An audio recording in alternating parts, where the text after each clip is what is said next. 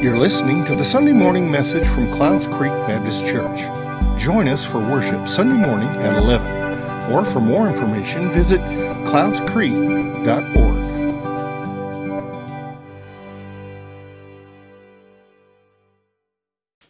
Finally, some good news. We live in a world where we are seemingly bombarded by bad news. You can even just see it in the prayer list this morning, that I feel like we are all just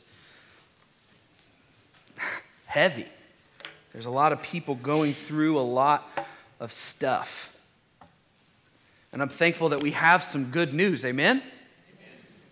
That we don't have to live in a world where things are just always bad. That even when things are always bad, that we know that our God is good. Last week, we wrapped up Mark chapter 9, and we saw Jesus focusing in on explaining to us that we should be people who are humble, not living for things on this earth, not living for the earthly kingdom, but shifting our focus to the eternal, to the things that will not pass away. We pick up this week in Mark chapter 10.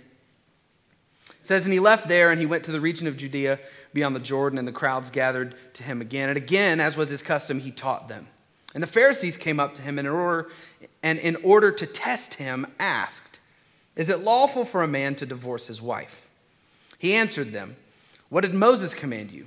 They said, Moses allowed a man to write a certificate of divorce and send her away. And Jesus said to them, because of your hardness of heart, he wrote you this command. But from the beginning of creation, God made them male and female. Therefore, a man shall leave his father and mother and hold fast to his wife, and the two shall become one flesh. So they are no longer two, but one flesh. What therefore God has joined together, let not man separate.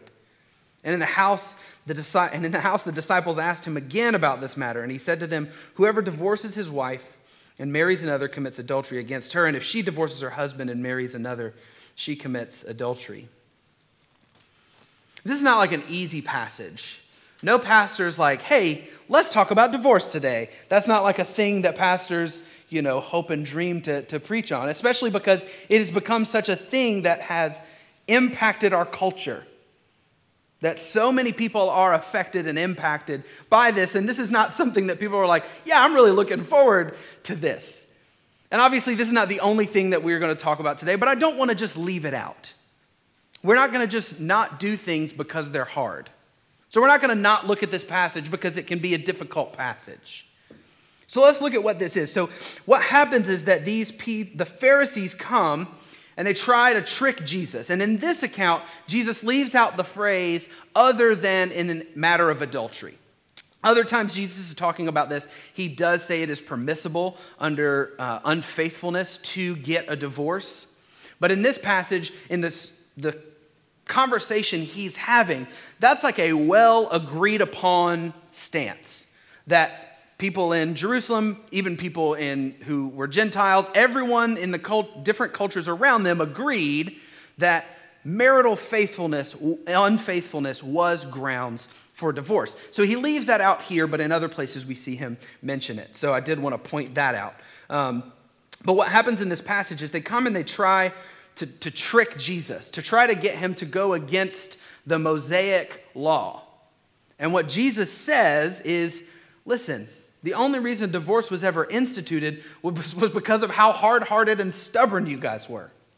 That's the only reason we ever allowed it in the first place. And when he says that, when Moses allowed this to happen, it was not a spiritual thing. The divorce was not a spiritual issue. This was just a legal precedent. He said, you know what? You want a legal way to divorce your wife. Here you go. Here is a legal way for you to do this. But I think as we can all agree, just because something is legal doesn't make it good. And that's what happens here. And Jesus is pointing out, look, just because it's legal doesn't mean it's what God wanted, doesn't mean it's what God's plan was. What God has put together, let no man separate. And what's difficult about this passage is that This has become a sin that is largely accepted by much of the church. And when I say accepted, I don't mean that we would all say, yeah, divorce is okay, but it's become one of those things that we don't talk about because it's a bigger issue than we think. Because there are things we talk about loudly and things that we don't talk about loudly. Things like pride, selfishness, greed, gossip, and judgment are all things that we struggle with in the church, and we're fairly quiet about those things. No one goes and makes posters to try to make gossip illegal. No one goes and makes posters to try and make being selfish illegal. But we get loud about other issues that aren't a big thing we struggle with. The church has a history of being against things that they don't struggle with. Things like same-sex attraction, drug or alcohol abuse, or stealing are things that it's easy to say, oh, well, that's wrong, because we don't struggle with it ourselves. But when it comes to divorce, people would probably be like, well, let's not talk about that. It might make some people uncomfortable. But sin should make us uncomfortable. All sin should make us uncomfortable. We shouldn't have sins that are easier to talk about than others, because it should cause us to recognize our own brokenness. Romans chapter 3:23, it says, "For all have sinned and fall short of the glory of God." Every single one of us. The first thing we see here, I think that we can take away from this passage, is a reminder that we all have sinned. And it's important for us to recognize the sin in our own life. This message is not to point out the sin in other people, and I don't want it to feel that way. And this is a big problem of what the world has with the church, is that we're so quick to call out the sins of others, and we're really quiet about our own sins.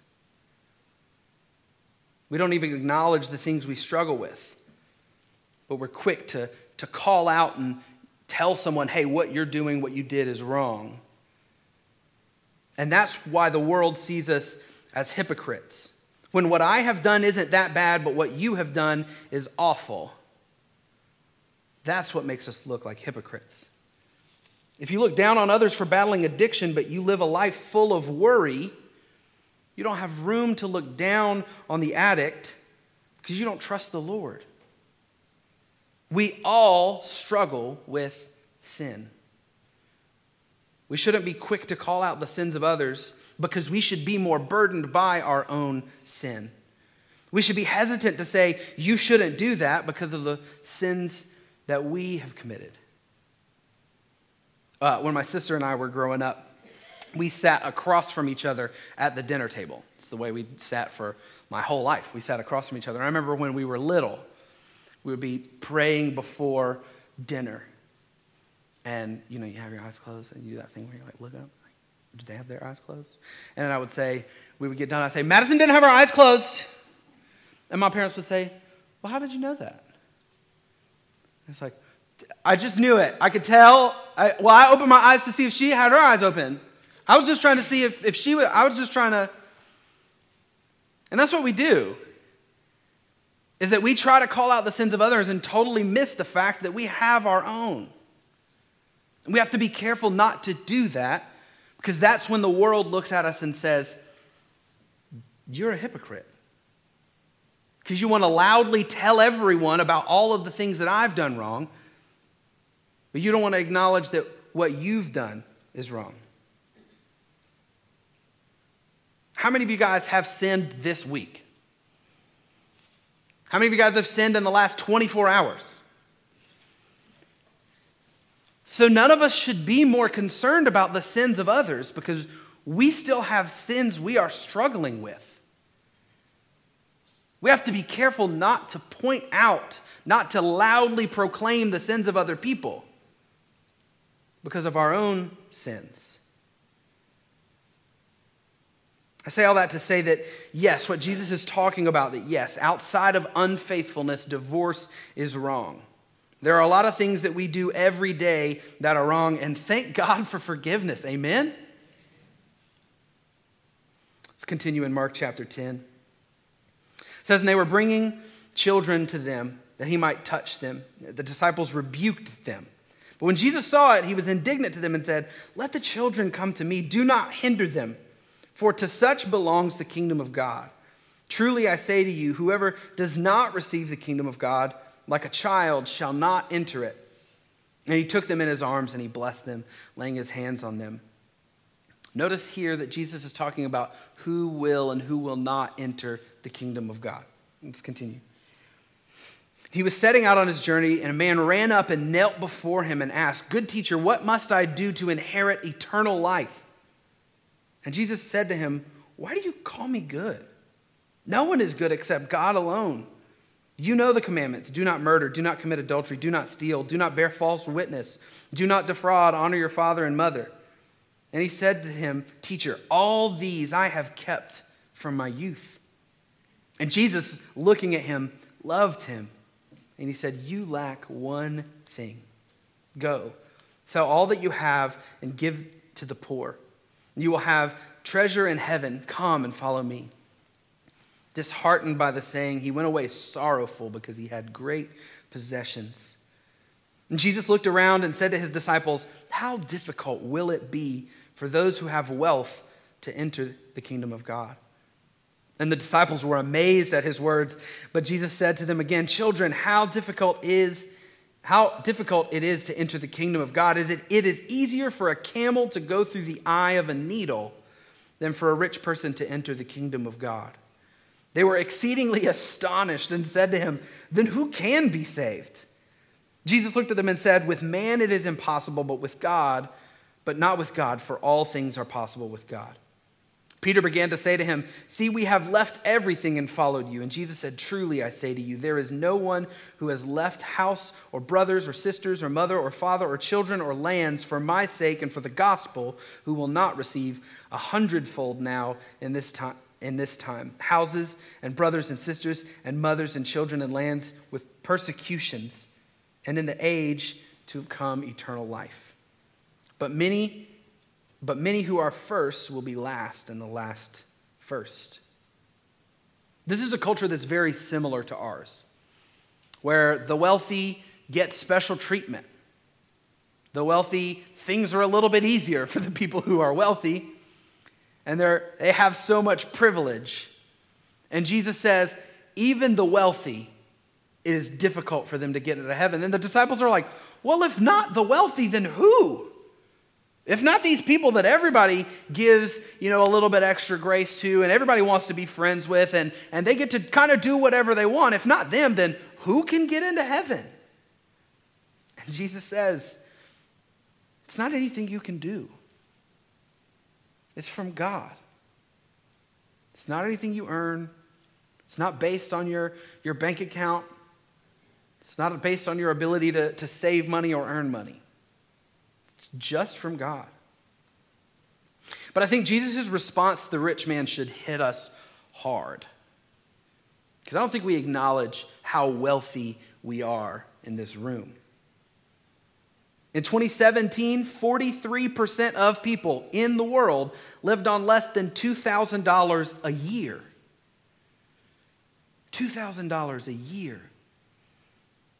Conservatively, that puts everyone in this room in the top half of wealth. Less than 18% of people in the world own a car. Some of us have multiple cars. We have to recognize that we are wealthy. I've seen houses where people just have dirt floors and have to walk over a mile to get clean drinking water. All we have to do is turn on the faucet or grab a bottle of water. We are very wealthy. We have to acknowledge that. We have to learn how to let go of the stuff and hold on to God. Let go of the stuff and hold on to God. How many of you would be okay living without your stuff? That was a lot less people than I expected. I had a whole thing I was going to do, so I guess I'm just not going to do that. I think some of us sitting in church would say, yes, I would be okay living without my stuff. But if movers showed up at your house this week, you'd be like, No, no, not my pillow. Please don't take my pillow. I need my pillow. Please don't take my bed. No, no, no, no. Please don't take the heating unit. I need the heat. It's so cold outside. Please don't take all my shoes. I need those. We've become tied to our stuff. Try to go without your phone for a week. See how you do. Some of you, my flip phone guys, you might have an easier time of it than I do, but... Earlier in Mark, we saw Jesus send out the disciples, and he sends them out essentially with nothing. He's like, don't take extra clothes, don't pack food. Just go and trust the Lord. I don't think we have that kind of faith because we've become so dependent on our stuff.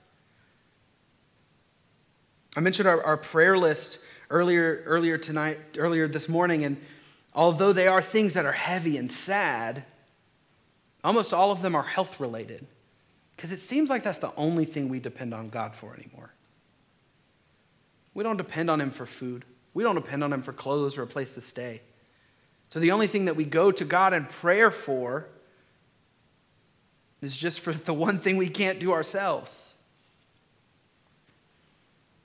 I was talking to someone earlier this week, and they said, I don't think we have enough prayer warriors. I think that is... true. I think our faith has been weakened by our wealth. The problem isn't that the rich young ruler had too much stuff. That wasn't the problem. The problem was that he was too connected to it. He couldn't let it go when God himself, face to face, told him to. God is standing there and says, go sell your stuff, give it to the poor. He goes away broken because he knows he can't.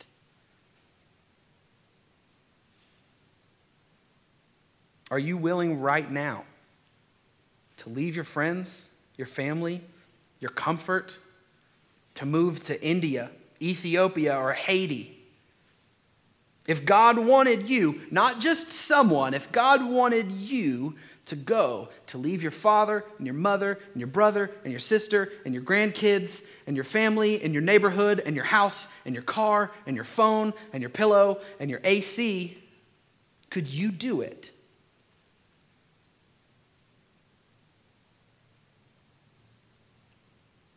Or have we become too attached to our stuff? If we answer no, it's easier for a camel to get through the eye of a needle. It's a lot harder than talking about divorce. We've become so attached to our own comfort. As we continue in Mark, Jesus warns his disciples. He tries to explain to them. I think this is the third time that he's like, hey guys, I just want you to know, I'm going to die. It's going to happen. And they still just don't get it because this is how James and John respond in Mark 10, starting in verse 35. It says, and James and John, the sons of Zebedee, came up to him and said, teacher, we want you to do for us whatever we ask you. What a sentence to say to Jesus. First of all, I just want to laugh at that. We want you to do whatever we ask. Are you okay with that? Anyway, let's continue. And he said to them, what do you want me to do for you? And they said, grant us to sit one at your right hand and one at your left in your glory. And Jesus said to them, you do not know what you are asking. Are you able to drink the cup that I drink or be baptized with the baptism with which I am to be baptized? And they said to him, we are able. And Jesus said to them, the cup that I drink, you will drink. The baptism which I am baptized, you will be baptized. But to sit at my right hand and at my left is not mine to grant, but it is for those whom it has been prepared. And when the 10 heard it, they began to be indignant, that's not a fun word, at James and John. And Jesus called them and said to them, you know that those who are considered rulers of the Gentiles lord it over them, and their great ones exercise authority over them. But it shall not be so among you. But whoever would be great among you must be your servant. And whoever be first among you must be slave of all. For even the Son of Man came not to be served, but to serve and to give his life as a ransom for many. even after Jesus tries to explain to them, hey guys, I'm going to die. And they're like, hey, when you become this great and powerful ruler, can we sit beside you? Can we be like number two and number three in command? And Jesus is like, man, you guys just are really not getting it. And I think that can be comforting to us, because I know for me sometimes I miss it. And here we see guys who walked physically with Jesus, and they're just borderline clueless as to what is going on. But he points out to them, he says, no, if you want to be great, you have to be a servant. That's what Jesus calls us to do, is to be servants. Not to elevate ourselves, but to lower ourselves. The idea that following Jesus will make your life easier, that you will find financial well-being or material comfort, that idea is a false gospel. It is not true. Matthew chapter 5 says the rain falls on the just and the unjust. You don't get this magical Jesus umbrella that keeps you from experiencing bad things and stuffs money into your pockets. That's not what salvation is. It's not how it works. Jesus wants us to become servants, to let go of our comfort for the sake of others. His instruction wasn't just for the rich man to burn all of his stuff. It was to sell it, give the money to the poor. I think that we have a false sense of pride in following Jesus. That we puff ourselves up and we think we deserve something because of what we've done. Will the Lord take care of and provide for you? Yes. But don't expect to get wealthy. Our expectation should not be to be comfortable. When it comes to being a servant, I think that we as Christians spend too much time waiting. We spend time on earth just waiting for heaven. Like, man, I can't wait for heaven. I'm really excited. I'm looking forward to it. But as I've been told by someone in this room who I will not point out, if you have time to lean, you have time to clean. If you got time to lean, you got time to clean. We don't live that way spiritually. Spiritually, we just kind of coast. We hit Sundays, we hit Wednesdays, and that's kind of, we might have a Bible study a couple days during the week, and it's kind of all we do is we're just kind of coasting, waiting for heaven. That's not the life of a servant. That's not the life of someone who is working for the kingdom. My grandfather's funeral was yesterday. He was 83 years old, served in ministry for 60 years. And I'll tell you, he was excited about heaven. I didn't have the opportunity to sit under his preaching, but hearing the guys that I saw yesterday talk about how much he loved heaven was cool. But I'll tell you what, he didn't just wait. He wasn't just waiting for heaven. And although heaven is something to be excited about, he was a man who didn't wait for things to happen. He knew there was work to do. He was busy planting seeds. He was busy serving people. I know y'all don't know my grandfather, but I think there is a lesson to be learned from a life well lived. When we see someone who is not willing to just wait around for heaven to come. We are called to be at work. It's not waiting for heaven. We have to get busy serving. We have to let go of the temporary things of this earth. Take a humble approach and love people. Recognizing that our sin doesn't put us in a position to be above anyone. We should live as servants so that we can honor our King. Amen? Let's pray. God, I pray for our hearts, that we would see the way that you lived, the way that you taught, and that we would take these lessons to heart. God, that although you point out that divorce is wrong, that we would be so hesitant to point out the sins of others. God, that we would be burdened by our own sin and we would live trying to gouge it out of our lives. We would live humbly, knowing that we do not deserve anything because of what we've done. That we would let go of the things on this earth that we've become too attached to. Lord, forgive us.